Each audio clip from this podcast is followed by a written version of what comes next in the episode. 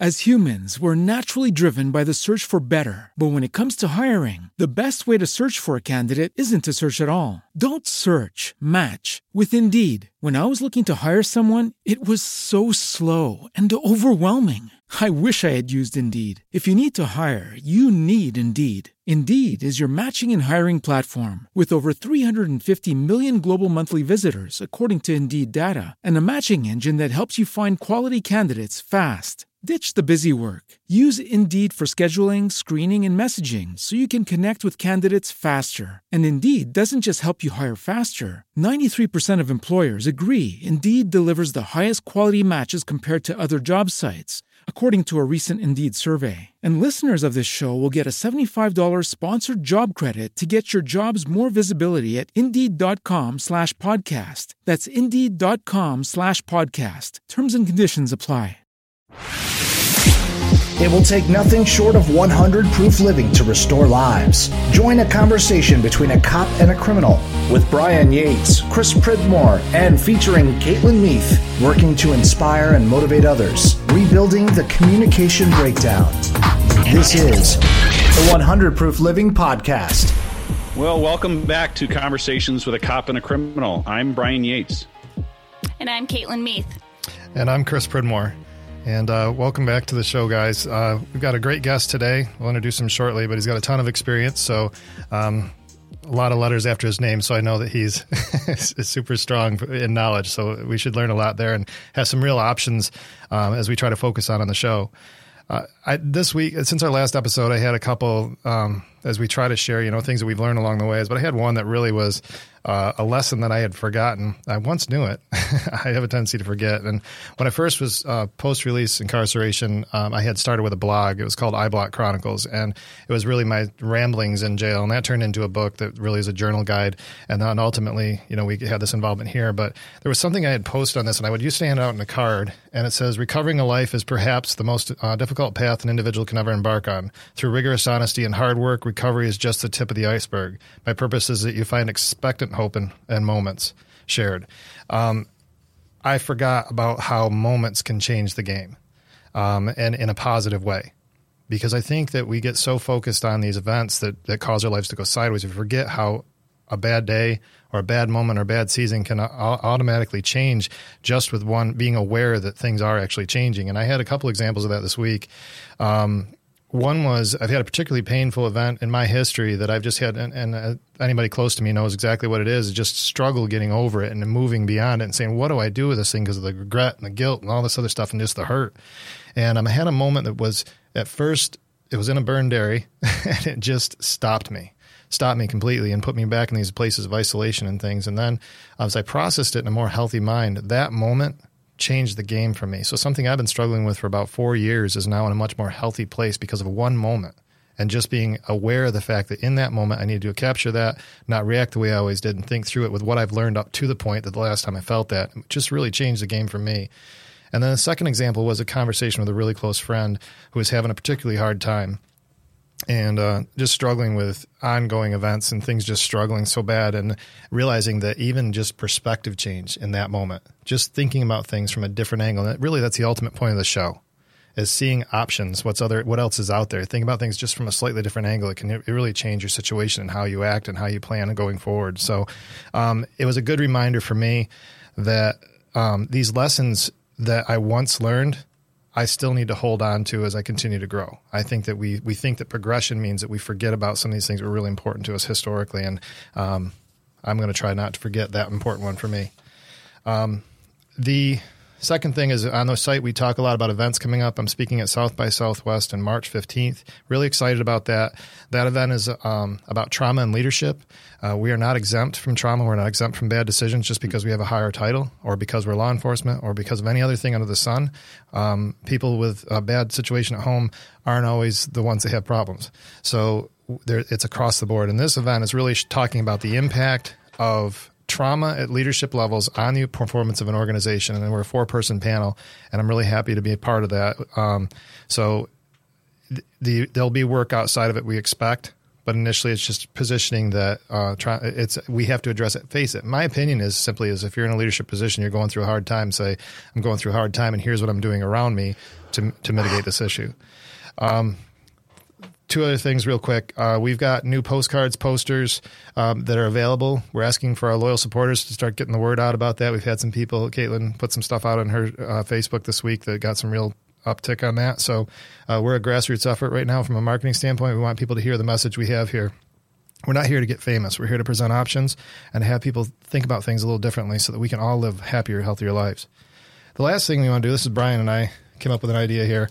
Caitlin, we really appreciate you being on the show. However, you're not really part of the team yet until you get a uniform. So Brian and I are diehard Cubs fans. So we got you a Chicago Cubs shirt. Oh, wow. Thank you. It was, Caitlin's attitude on sports before the Super Bowl was, I hope they really have fun. That was a meme. Yes. Yeah. So this is awesome. Thank you. Yeah, no problem. So we were joking a little bit about that. So you can't be part of the team without being a Cubs fan, and that'll become painfully obvious as the season gets closer. I picked up on that. All right. Yep. So that's what I had for this week. It's a little longer than normal, but thank you, Brian. So I posted something this week on 100 Proof Living's website. I think we pushed it out through social media as well, and it was really just kind of this entryway into how I kind of synthesize the learning to appreciate people material into law enforcement specifically. And I did it, first of all, because there were people in my circles that had heard us speak about it on this show and heard me speak about it in other areas and wanted to kind of specifically understand how that could potentially apply in law enforcement.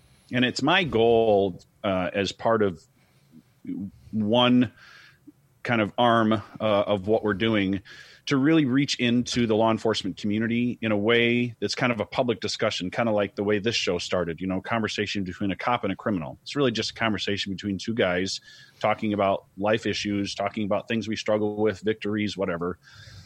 I want to begin to do that as well, even if it's just in writing with the law enforcement community, because I think there are some things that can be learned kind of from a strategic and tactical perspective in terms of how to make your life easier at work and how to be more effective in the community.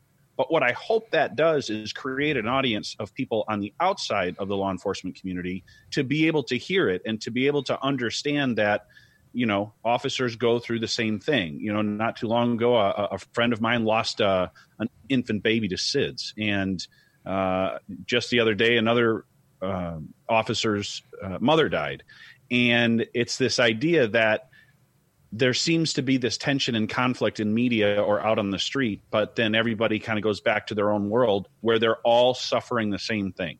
And I think the Learning to Appreciate People model has done a good job in my career of helping me to understand and literally appreciate people that don't walk the same path in life that I do. And that's allowed me to have better interactions and I think be way more effective toward the end of my law enforcement career. So I just wanted to throw that out there. It's going to be something that I want to continue to kind of drip on over time and almost like a campaign strategy, just create this growing awareness so that, you know, officers can feel like they're more effective with less frustration. And I think equally, if not more important, is so that the community can hear some of the real struggles that we have as well, so that it's not just this media one-sided battle. And maybe at some point it becomes much less of a battle and much more of us coexisting. So that's all I've got on that today this week. I believe, Caitlin, you have some updates for us. All right. Thank you. I wanted to comment on what you were sharing, Chris, as far as the moments, too. It jogged my memory as far as there are two certain situations and I would say individuals from my past that have historically been difficult for me to process. And my sponsor had me do inventory work on that, where I would essentially just write down what all my beliefs are in terms of those people and those situations. And then some time had passed. I got in front of her and kind of like doing a fifth step, I had shared with her what I had wrote down. And the remarkable thing is that when I got in front of her, as I'm reading these sentences to her, I no longer felt those beliefs anymore. And that was amazing, because these are beliefs that I carried around that I either, concocted, or maybe they were rational, irrational, whatever it may be. But I had firmly believed from a very, very young age. I mean, the one individual stems back as far as my father, who had passed when I was very young. And so that was beautiful. That was remarkable for me to actually not believe those things anymore. And it was the entire lineup of beliefs. I didn't believe a single one. My perspective had completely shifted. So Caitlin, was the exercise, once you wrote it out and actually put it on paper, then you could kind of intellectually disagree with yourself because you'd written it out and you saw it in front of you? So you would think so. But in the moment where I was writing it out and I was putting pen to paper and actually presently processing it, I had those beliefs, and I actually felt the resentments kind of surge within me. I firmly, firmly believed them. That was my reality. It was a mock of like how I felt about myself because of these interactions with these two men in particular, the one being my father and the one being my daughter's father. So that then caused all this fear, resentment, everything. So I just did this whole full-blown inventory on it. And, this is a couple years into sobriety where I'm thinking I should have this stuff cleared up. This shouldn't be an issue anymore. So I really appreciate what you're saying, too, that this is a progression and it's a lifelong thing that we tackle daily. But I'm like, I had the willingness. I was prepared to take a look at it. Right. I wouldn't have a year prior. I wouldn't have even 6 months prior. But then I would say a good couple months past before I looked back at that writing, verbally shared it with my sponsor. And as I'm sharing it, I say a line, I go, well, I don't believe that. I say a line, I go, I don't believe that. I don't believe that. And it just was remarkable because the whole thing I don't believe anymore. I like that. I've always called it the fairy tale, but I've never done anything with it. Like I create this fairy tale of what it actually was, and I'm the big villain that ruined it all. Right. But there's actually there's more to it if you get more granular. I like that a lot. Oh, I had wrote the entire narrative. I dictated my whole future based on it. Like I'm never going to get this. I'm never going to reach this level, such and such, because of the. So I appreciate you bringing that up. And Brian, I really, really appreciate the work that you do. I read that most recent, I don't know if you want to call it an article or write-up that you did, and I just thought it was phenomenal. So thank you for sharing that piece of your heart and your world. As far as the things that I've been doing the last few weeks, a lot of it stems from Connections Rounded Recovery. There are a couple of groups that I facilitate there that are really meaningful to me. The one is Storytellers, we call it, and that's just a really informal discussion type group that we do on Sundays. The numbers for that group, they seem to grow. It's a really powerful time. And like I said, there's no formal way that we all sit down and introduce ourselves. You can crosstalk. You can speak whenever you want type of thing. And I just think that it's more of a comfortable setting for a lot of folks. And the cool part about this past Sunday was that there was an individual who was new to the center, new to recovery, and just seeing the camaraderie that everyone there, not just me as, facilitating this group, but everyone collectively within that group was very attentive to let him speak as long as he needed to speak and relate on this topic and express their experience and how it might be similar or different. And I just literally watched light bulbs go off and smiles. And it's such a powerful thing for me to be a part of. It reminds me kind of why I do what I do when I'm in those positions of, I'm not making any impact here, just sitting there with them. That's meaningful, just being a body present, willing to facilitate a discussion, enough. Well, the thing that's beautiful about that is there are times when things get sideways in those groups, but by coming back and continually coming back, you get these opportunities where you actually see the progress and you see those moments that you had. That was beautiful to see that change in the dynamic and what was being shared. Absolutely. It's nice. Yes. The other group that I really favor a lot is this motivational commitments group. It originally was accountability group, but we found that the word accountability kind of scared people a little bit. So I tried to make it a little bit of a softer name, hoping that it would have a bigger draw. Would you call it probation? But in the sense, it is we're being socially accountable, so I'm trying to jazz up the name and soften its edges a little bit so that people will come. Come here, puppy. So I'm like, it's a mouthful, but I said to the director of the center, I said, well, can we change it to motivational commitments, like make it a whole mouthful so that it's more appealing. But so the point is social accountability, and we just check in on a weekly basis, and we talk about long-term goals, short-term goals. We make some concrete strategic planning on, you know, what we could do for the week ahead.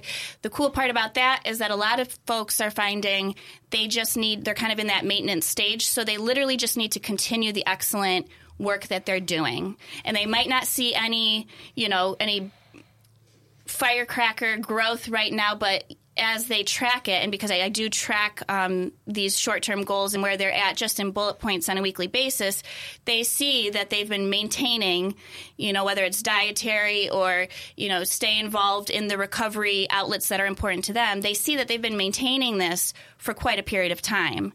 And I think that's powerful too. So I really appreciate that group too. The last thing I wanted to be sure to touch on is this organization called Code Gratitude, and I'm blown away by the efforts that they have been doing within the recovery community, the community at large. It's ran by a woman, Carrie, and she did kind of an in-service at Connections the other day, and her story, her personal backstory is so touching, and then how she has created an. As humans, we're naturally driven by the search for better. But when it comes to hiring, the best way to search for a candidate isn't to search at all. Don't search, match with Indeed. When I was looking to hire someone, it was so slow and overwhelming. I wish I had used Indeed. If you need to hire, you need Indeed. Indeed is your matching and hiring platform, with over 350 million global monthly visitors according to Indeed data, and a matching engine that helps you find quality candidates fast. Ditch the busy work. Use Indeed for scheduling, screening, and messaging so you can connect with candidates faster. And Indeed doesn't just help you hire faster. 93% of employers agree Indeed delivers the highest quality matches compared to other job sites, according to a recent Indeed survey. And listeners of this show will get a $75 sponsored job credit to get your jobs more visibility at Indeed.com/podcast. That's Indeed.com/podcast. Terms and conditions apply. Lucky Land Casino, asking people, what's the weirdest place you've gotten lucky? Lucky? In line at the deli, I guess? Aha, in my dentist's office.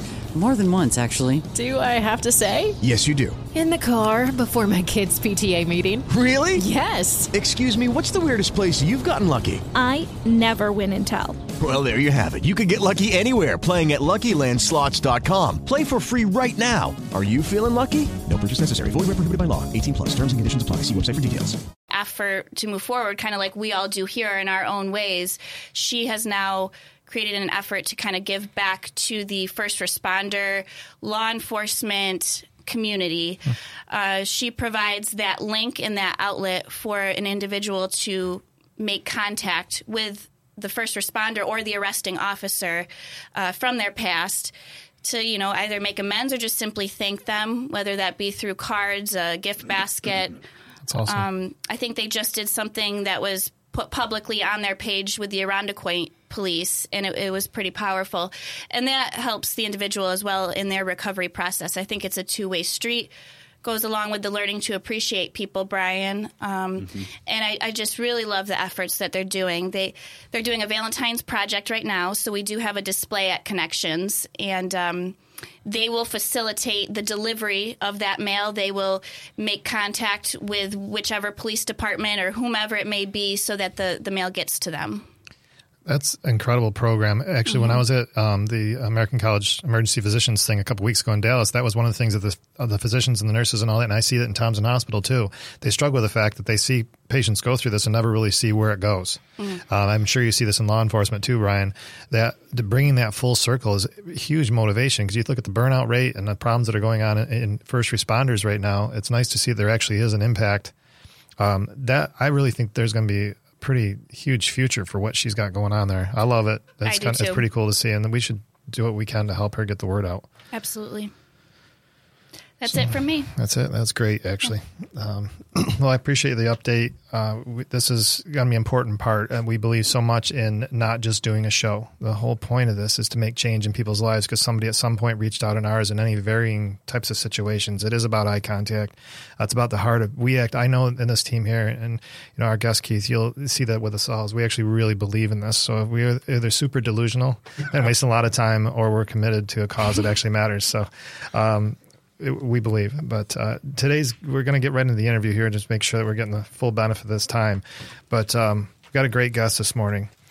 His name's Keith Greer, and when I was first looking at your bio, Keith, I got to be honest with you, it was pretty intimidating. The number of letters that you have after your name, I think I went through the alphabet twice to get through it all. It's a lot of schooling, a lot of experience. Keith has over 39 years of experience as a keynote speaker, executive and recovery coach. He's gone to in all kinds of things, family therapy, addictions. He's also Syracuse SU grad.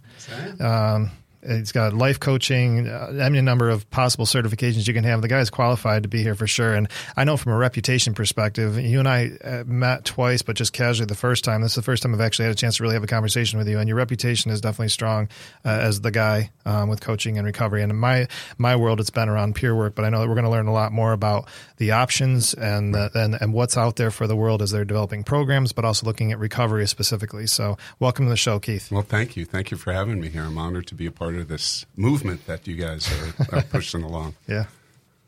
Well, welcome.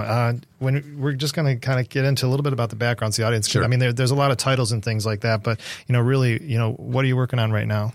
So my energy is put into a few different areas. I was sharing with you before, as of about 3 months ago, a lot of my energy is now funneled into being a grandpa. My wife and I had our first grandson given to us by our son and daughter-in-law, and so that has been the be-all and end-all in my life right now, and just really, really reveling in that and enjoying that relationship. In my professional world, I spend time – I like to say I spend time in two somewhat related but different places. So I spend a good deal of time in the executive coaching world, doing work in the corporate end of things, a lot of management training, leadership, group building. And then I spend a good deal of time in the recovery coaching world, and that is near and dear to my heart. My career started almost 40 years ago in the treatment world down in Westchester County, where I grew up. And so now I am a recovery coach. I do work with folks in helping them expand and grow their definitions of recovery. And as you guys know, I partner with this amazing, amazing woman in town by the name of Lori Drescher. And we are two of the area's primary trainers for all folks who want to become a certified recovery peer advocate. So we do all of that training. We are involved in mentoring coaches. And then in addition to that, I, like you guys, I just love talking about this. Like You just can't talk enough about recovery and where we are in our understanding of it, which is part of what just excites me. So that, as I always say, we just know more. We know more than we knew even 5 or 10 years ago about recovery, about stigma, about change language, about stages of change, about just in our brain kind of neurochemically how we conceptualize change and make change happen. And you guys were talking wonderfully a moment ago about some of those stories we tell ourselves that we get stuck in. I have had a blessed career. And have had an opportunity to do lots of different things. And somehow, I don't know, I have figured out how to be 40 years into it and more excited about it than I was 40 years ago. Well, you helped explain one thing because I knew you from the recovery side of it. And for my day job, I'm in recruitment for lab diagnostics. So I spend most of my day through the LinkedIn thing trying to fill positions and find candidates and work with clients and things along those lines. So I see your name come up there and I'm like, what's recovery work doing here? Now I see. So you're doing executive coaching. So that makes a lot of sense. Yeah. Yeah. But, you have had a lot of exposure, and we've had a guest on here, Simone Okram, who's a mutual friend of ours, and I just think the world of her. She actually changed the game for me just in that conversation in terms of how I look at recovery and how we tell our stories. Right. And, we dwell so much on the war story, and we forget to talk about the victories we're having. Right. So, one of the things that you wanted to get into really is around recovery and, we recovery peer advocates obviously are a huge portion of that, as in my world and in Caitlin's world. But what do you see? What's new in the recovery world for that you see? I don't know if I would call this new, but it's newer. So in some ways, this conversation is maybe been about going on for about 15 years, and we can look at people like William White as kind of the godfather of what some people call the modern recovery movement. And Lori and I were just having this conversation the other day because it's one of those topics that we both can get up on a soapbox about. And so the newer parts of the conversation are asking people who work in the treatment and recovery world in any way, shape, or form to be thoughtful about changes in language, our understanding of stigma, to be thoughtful about some of the shifts that are going on in how we engage somebody in a conversation of change related to their recovery, given that we – and I'm very comfortable saying this because through my career I've had the opportunity to both be an addiction clinician and now over the last 15, 20 years more of a coach, that we have adhered to a very narrow definition of what is – and I'm air quotes around acceptable recovery – that has included some combination of inpatient, outpatient, total abstinence, 12-step adherence. And while I have no problem saying that has worked for a bazillion people, what we are learning is the bazillion people it hasn't worked for. And so that now we're very much into this concept of multiple pathways of recovery. Can we broaden our thinking if we were to poll the 24 million or so folks in our country who would identify as being in recovery? What do pathways look like? Who gets to say what real recovery is? And Lord knows a lot of people like to weigh in and say, if you don't do recovery the way I did it, then that's not real recovery. You can't use that word. The opioid epidemic has forced us to have to think about harm reduction. Mm-hmm. And there are many people in the traditional treatment and recovery world that struggle with that because their view is if everyone who identifies as having had a substance use disorder needs to be totally abstinent. And we know that is not true. So all of that is new. The issue around language of can we move away from words like addict and junkie, and in the family world, I do a lot of work with families. Can we please rid ourselves of terms like codependent and you're an enabler? Because for me as a coach or as a person who facilitates a helping conversation, that language doesn't help me any. It stops the conversation. It's filled with judgment, and it's filled with limitation. And it's filled, I would argue, not everybody agrees with me, it's filled with a false understanding of the role of family and significant others in either recovery or, to use the term, enabling addiction to continue on. So language, stages of change, and then the last thing I think that is new is as we train certified recovery peer advocates, we're training people to be more coach-like.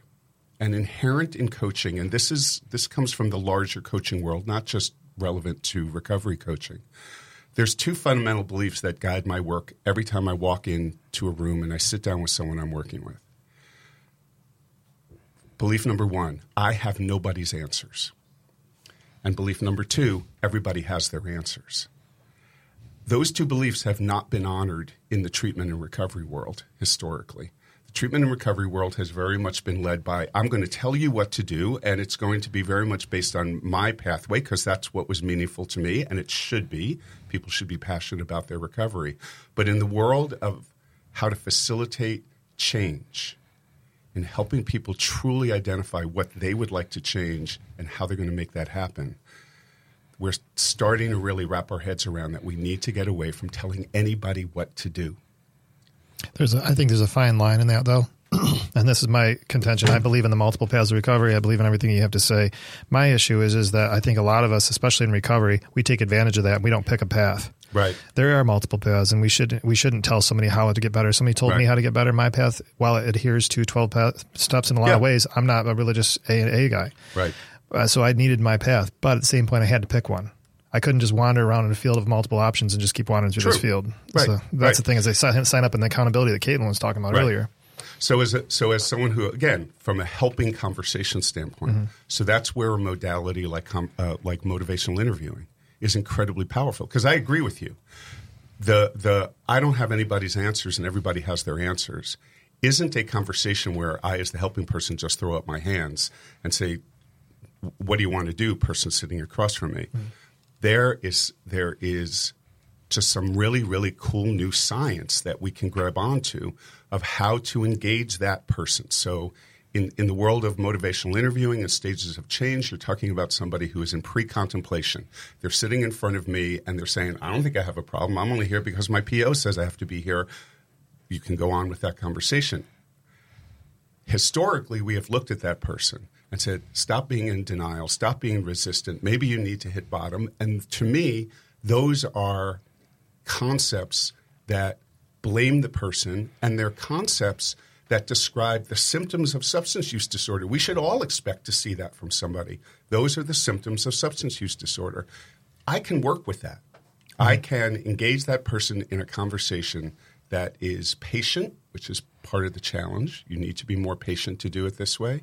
That doesn't include me telling people what to do, and is based on another premise, which is, I believe everybody with an active substance use disorder is the most motivated person in their life to get well. I respect the fact that at times their behavior doesn't look that way, but no one will ever convince me. Keith, let me jump in real quick. So let's back up to kind of the 30,000 foot level. Yep. What we've seen through Chris's examples and Caitlin's examples, and now you're just totally reaffirming kind of the value of this peer coaching system. Can you talk a little bit about the history of that and in terms of how it was introduced? Sure. Because specifically, as we look, I'm in Iowa. Chris just got back from a trip to Texas. We have relationships in other states where these programs don't exist. Right. And I think in terms of helping other people, what we've been doing for the last several episodes is highlighting the benefits of these programs. But we don't want them just head nodding from a distance. We want to feel like they can be equipped to, is it legislation? Is it just working with hospital networks? Tell us a little bit about how this programs in your local area there in New York have become successful. And then what can other areas do to try to replicate that in their region? Sure. So let's start where some would say the whole peer movement started, which would have been the mid-1930s. When a couple of incredibly brilliant folks created what we now know as AA. That is very much what the peer movement is about, that people can relate, can share lived experience, and can support each other. And so I kind of chuckled to myself, Chris, when you were talking before about some of the letters behind my name, because the longer I've done this work, the less important those letters behind my name have become. Because this is about human connection. Mm-hmm. And who better to connect with than somebody who has some similar lived experience. So we can go that far back. As humans, we're naturally driven by the search for better. But when it comes to hiring, the best way to search for a candidate isn't to search at all. Don't search, match with Indeed. When I was looking to hire someone, it was so slow and overwhelming. I wish I had used Indeed. If you need to hire, you need Indeed. Indeed is your matching and hiring platform, with over 350 million global monthly visitors according to Indeed data, and a matching engine that helps you find quality candidates fast. Ditch the busy work. Use Indeed for scheduling, screening, and messaging so you can connect with candidates faster. And Indeed doesn't just help you hire faster. 93% of employers agree Indeed delivers the highest quality matches compared to other job sites, according to a recent Indeed survey. And listeners of this show will get a $75 sponsored job credit to get your jobs more visibility at Indeed.com/podcast. That's Indeed.com/podcast. Terms and conditions apply. Hello, it is Ryan, and I was on a flight the other day playing one of my favorite social spin slot games on ChumbaCasino.com. I looked over at the person sitting next to me, and you know what they were doing? They were also playing Chumba Casino. Coincidence? I think not. Everybody's loving having fun with it. Chumba Casino is home to hundreds of casino-style games that you can play for free anytime, anywhere, even at 30,000 feet. So sign up now at ChumbaCasino.com to claim your free welcome bonus. That's ChumbaCasino.com and live the Chumba life. No purchase necessary. VGW. Void where prohibited by law. See terms and conditions. 18 plus. Back and look at, there's the power of peer.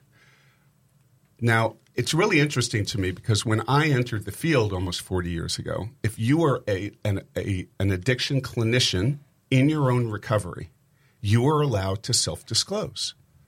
That was perfectly okay. So even there, even with a few letters behind your name maybe, there was recognition of that connection that can happen that is maybe unique to people with a shared lived experience.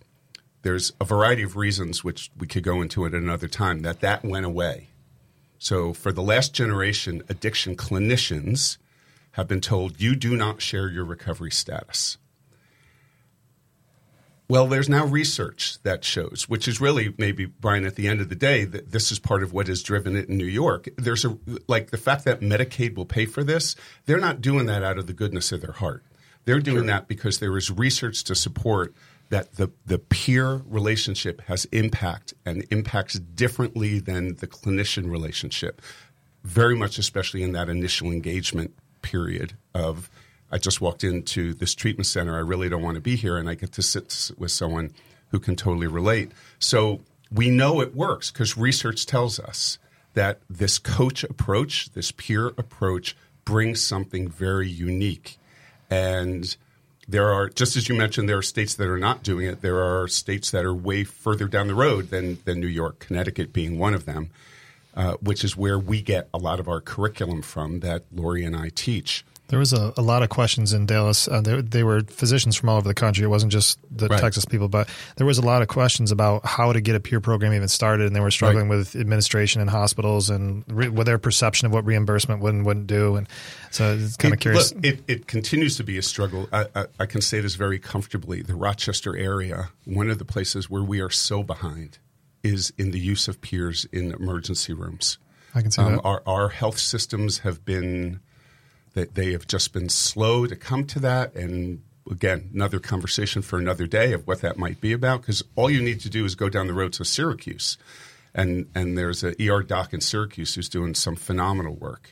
I had an opportunity to do some training with a gentleman from Yale. They're doing some amazing work there. So there's places where we're moving along, and there's places where it's still kind of slow.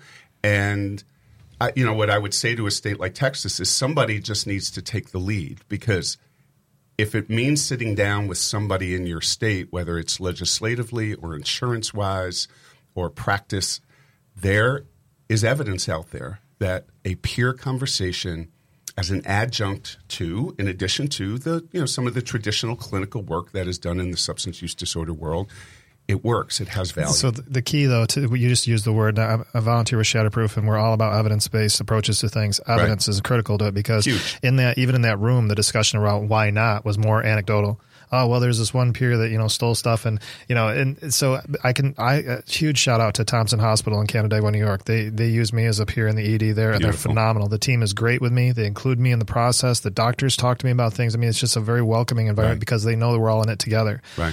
Expectations are set, though, and we all have rules of engagement in terms of how it works. And that's huge, too. But, when you're offering this advice, so you talked about the Connecticut model, now it's moved over to New York, we do have this problem. So what would you, if you were put in that role, were you actually saying, okay, somebody from another state came up to you and said, what do I do to get this going? What would you tell those guys directly to say, okay, these are the steps I would take to build a program like that? So I'm a bit in that conversation with somebody in Michigan right now who I connected with, who is very interested in bringing the Recovery Coach Academy training there. And look, I would imagine there are multiple pathways that you could choose to try and get this conversation going in a state where maybe they're not moving in that direction yet. To me, there is something to be said for building a certain inertia, which means to me, what other voices maybe besides mine or the one person who is raising their hand and saying, I think this would be a really good idea. So this is a conversation I'm in with this person, could we find a place where there is an openness to just getting a bunch of people together who seem to be on board with this, and let's just do the training.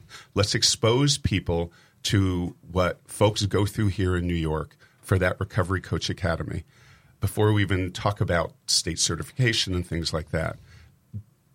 Because, and now I realize I'm incredibly biased because I'm one of the people who does that training, but I've had very advanced clinicians come through the Recovery Coach Academy with Lori and I, And every single one of them was blown away by it, including me when I went through it. That shift from a conversation about treatment to a conversation about recovery is profound. It's a different conversation. And what we teach in the Recovery Coach Academy is the latest and greatest around stages of change, motivational interviewing, stages of recovery, stigma, language, the role of culture. There are concepts, I always tell the folks when they walk out of there, there are concepts they are walking away with that most folks in the addiction treatment world don't have yet.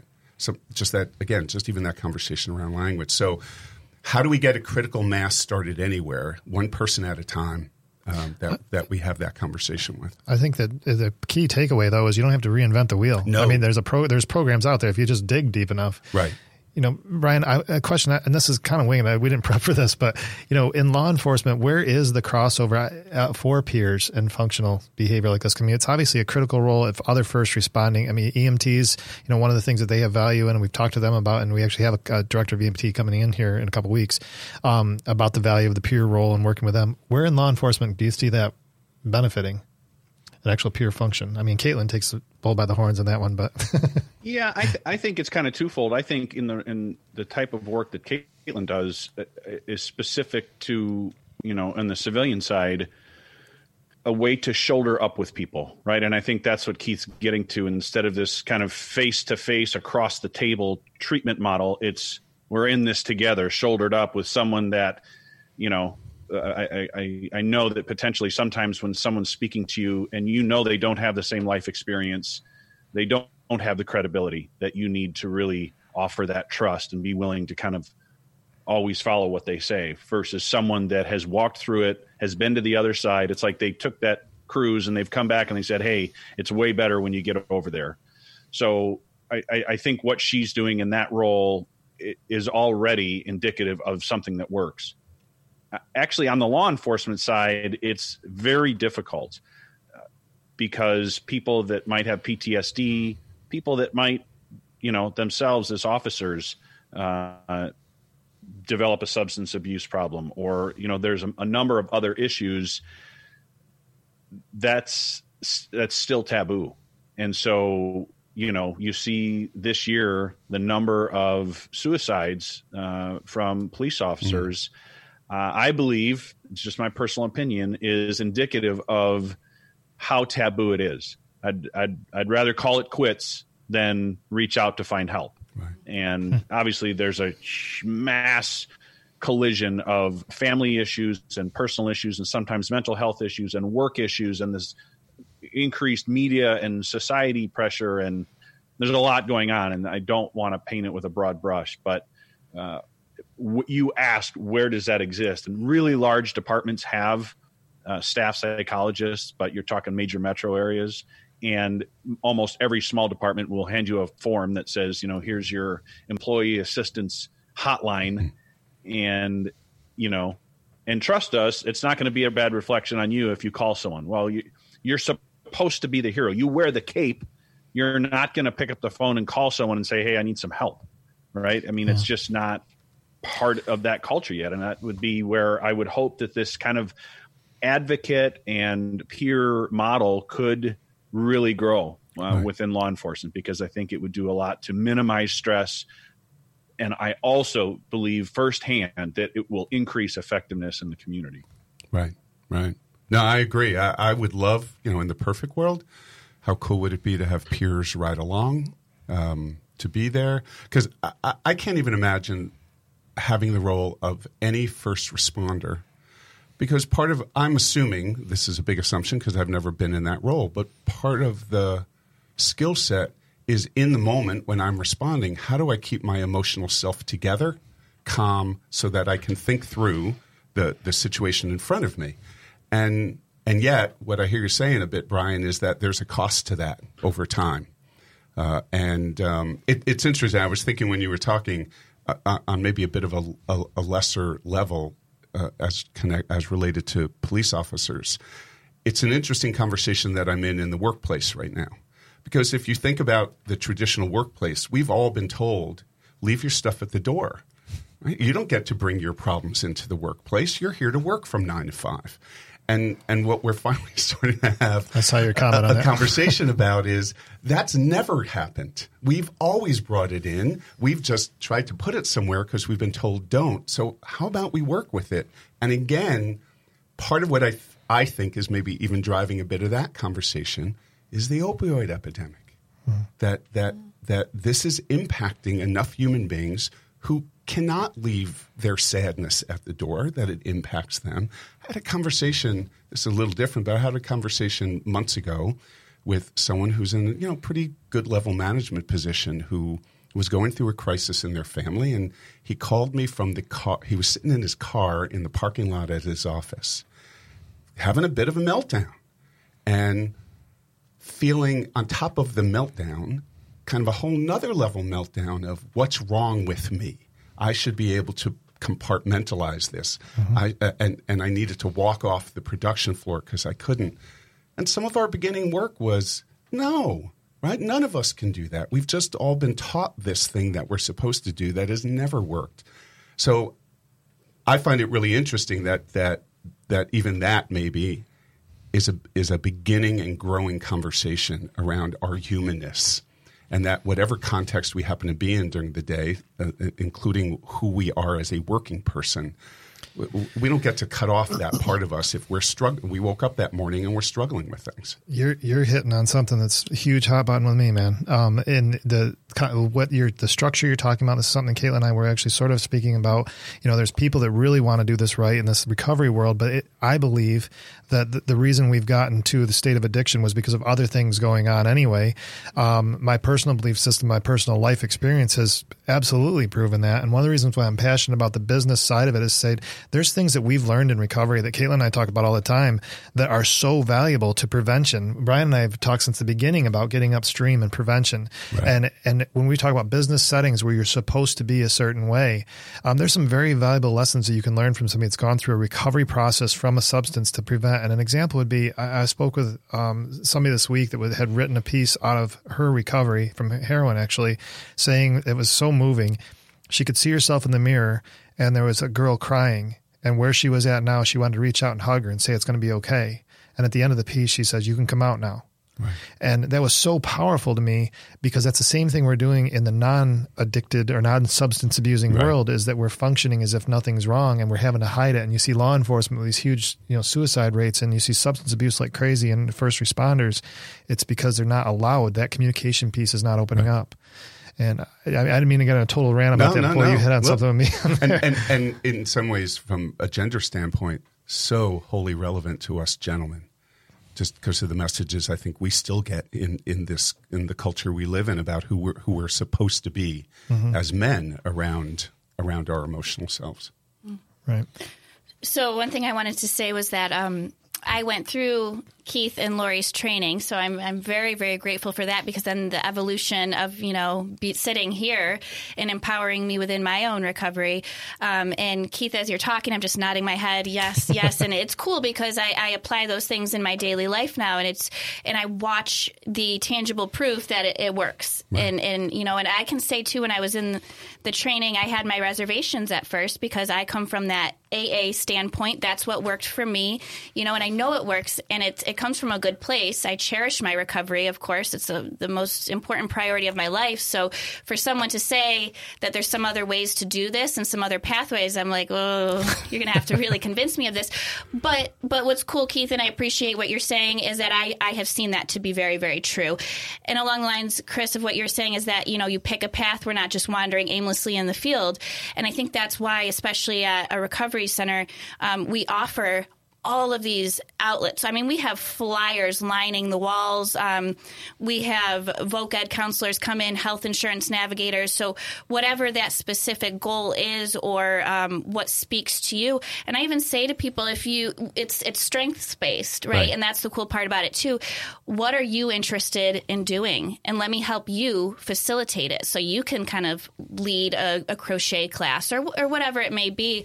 And also recognizing that we kind of need to put a lot of pieces to the puzzle together. It's not mm-hmm. just one thing. It doesn't need to be that rigid, and with Lucky Land Slots, you can get lucky just about anywhere. Dearly beloved, we are gathered here today to... Has anyone seen the bride and groom? sorry, we're here. We were getting lucky in the limo and we lost track of time.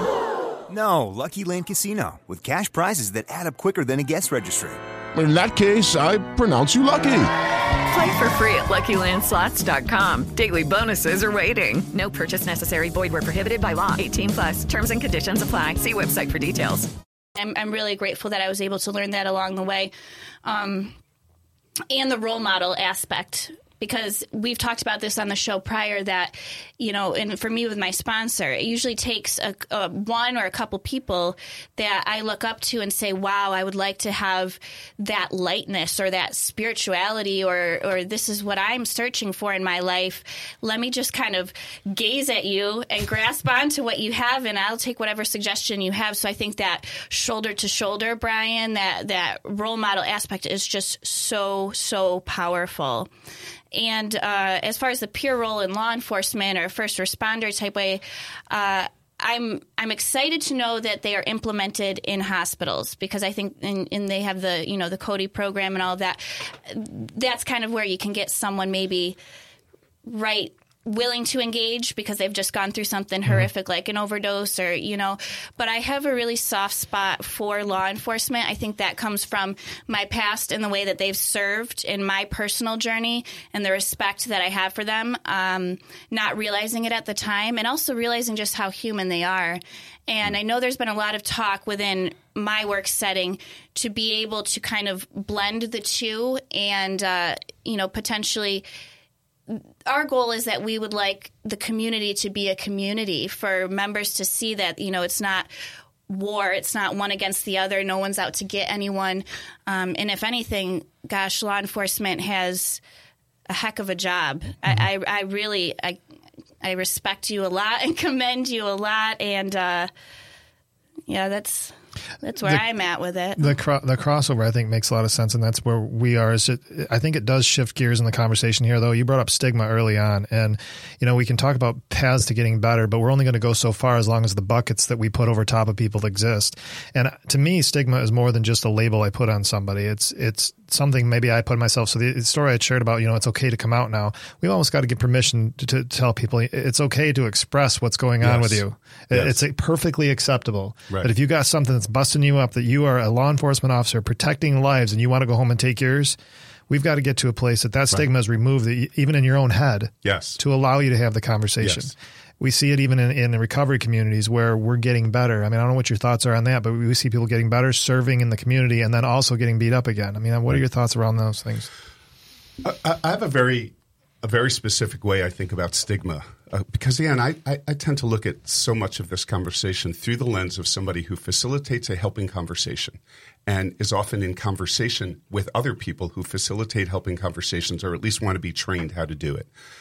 So you know, whether that's with my clinical hat on or my mentor coaching hat on, what is the role of stigma? Where does it hold us back? So many people would be quick to say, well, stigma judges.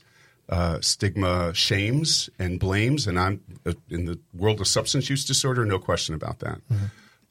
But here's the other thing that stigma does that I think is where it is at its most impactful. Stigma simplifies. Stigma takes some of the most complex situations, conditions,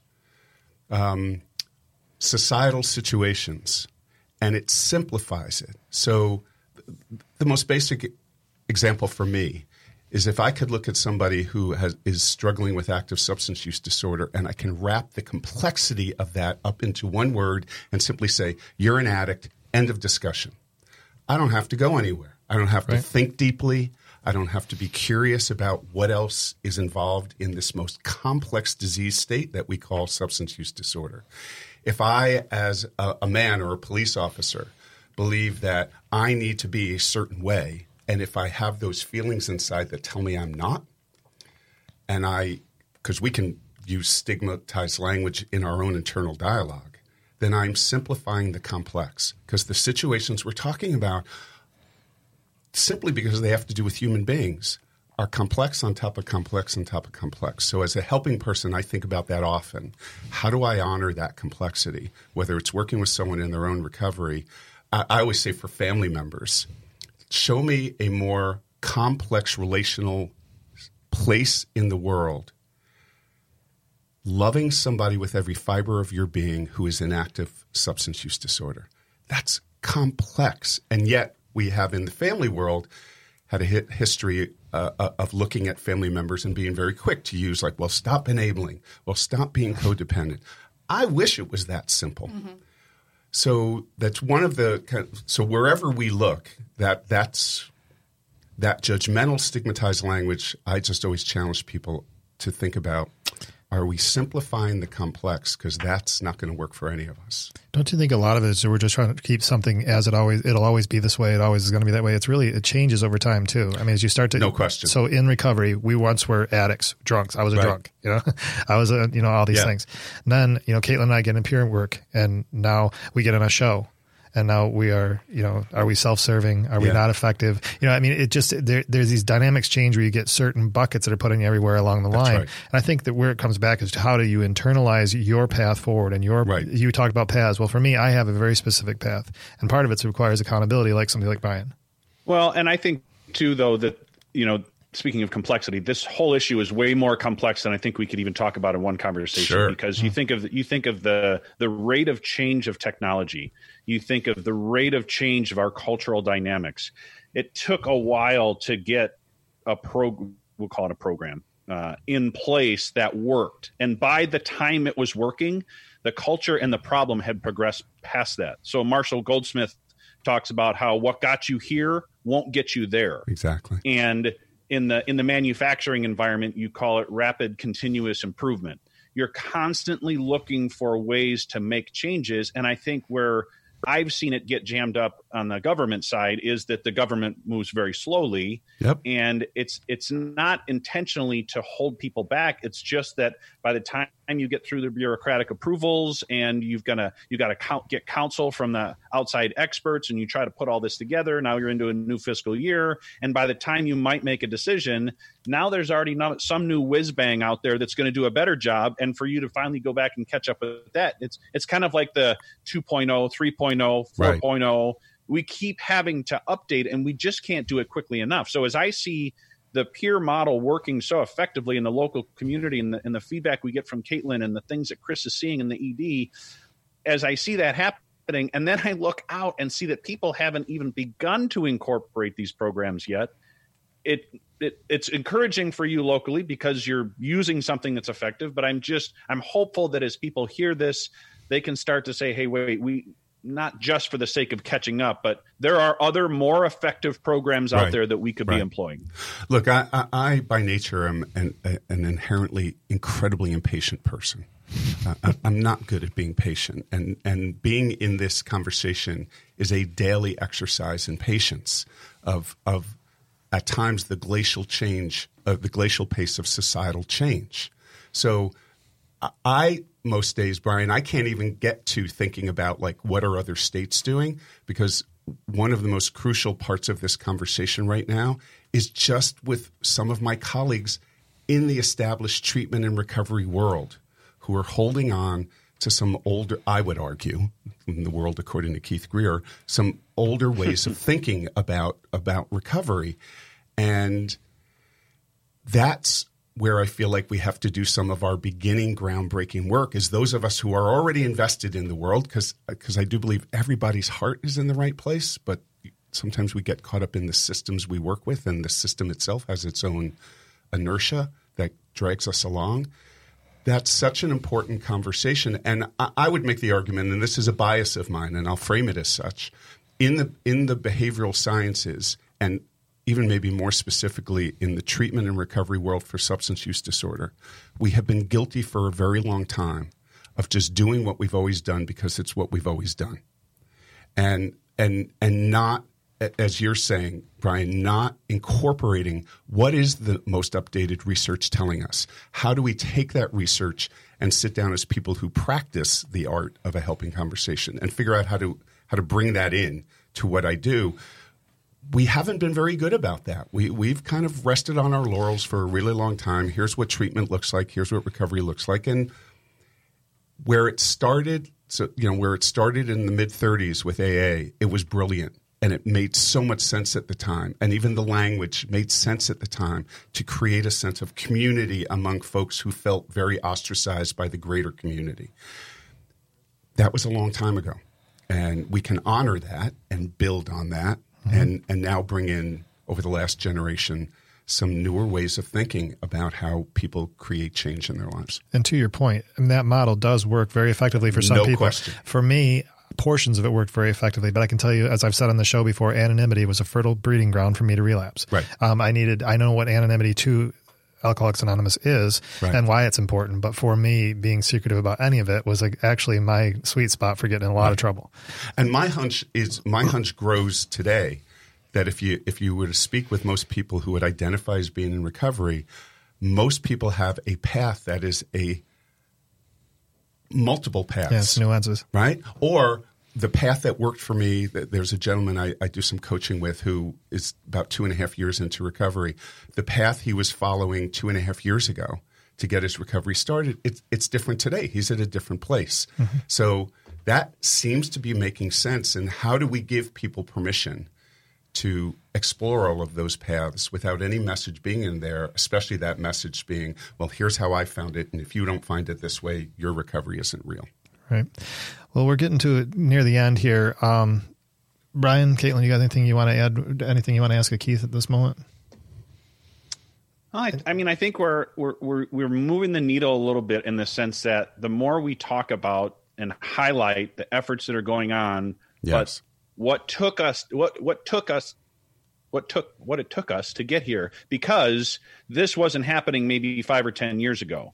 And so it's that inertia, it's that effort to change and highlighting that we need to keep that change going. And to me, that is kind of into that learning to appreciate people vein is, you know, I don't have to understand. I don't have to have experienced all the same things you do. But I know that we're both kind of messed up people, and we both also have equal value. And so we're in this together. And whether it's being a peer or someone supporting peer programs because they see the value in them, I think it's much more of this bringing the community back together instead of you all each go out and stand on your own.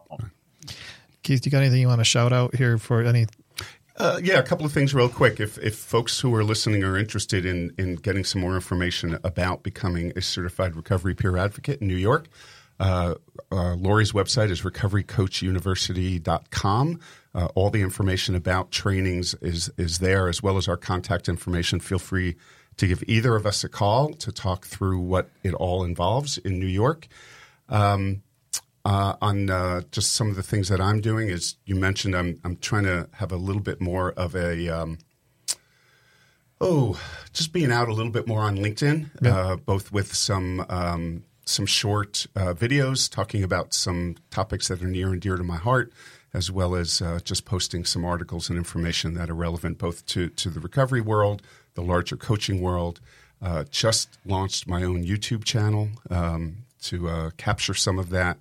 So I am, you know, in a very similar way to what you guys are doing here. I'm just trying to get out there as much as I can and talk to as many people as I can about where it appears that we're going and could go to address this monumentally complex issue of active substance use disorder.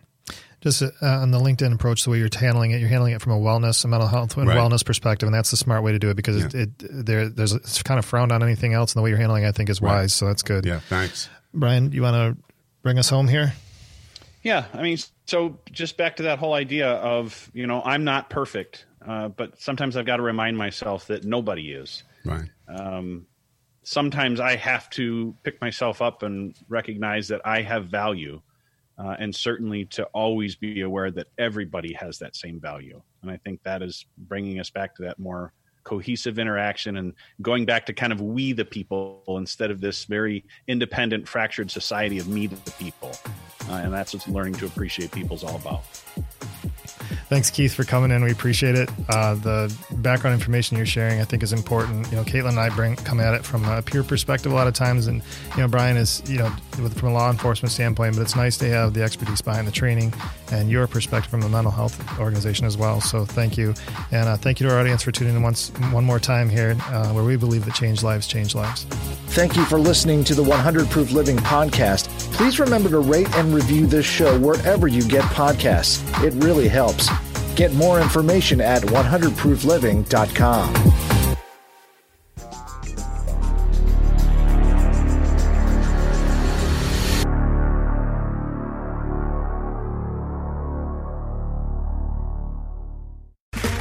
Okay, round two. Name something that's not boring. A laundry? Ooh, a book club. Computer solitaire, huh? Ah. Sorry, we were looking for Chumba Casino. That's right, ChumbaCasino.com has over 100 casino-style games. Join today and play for free for your chance to redeem some serious prizes. ChumbaCasino.com. No purchase necessary. Void where prohibited by law. 18+ terms and conditions apply. See website for details.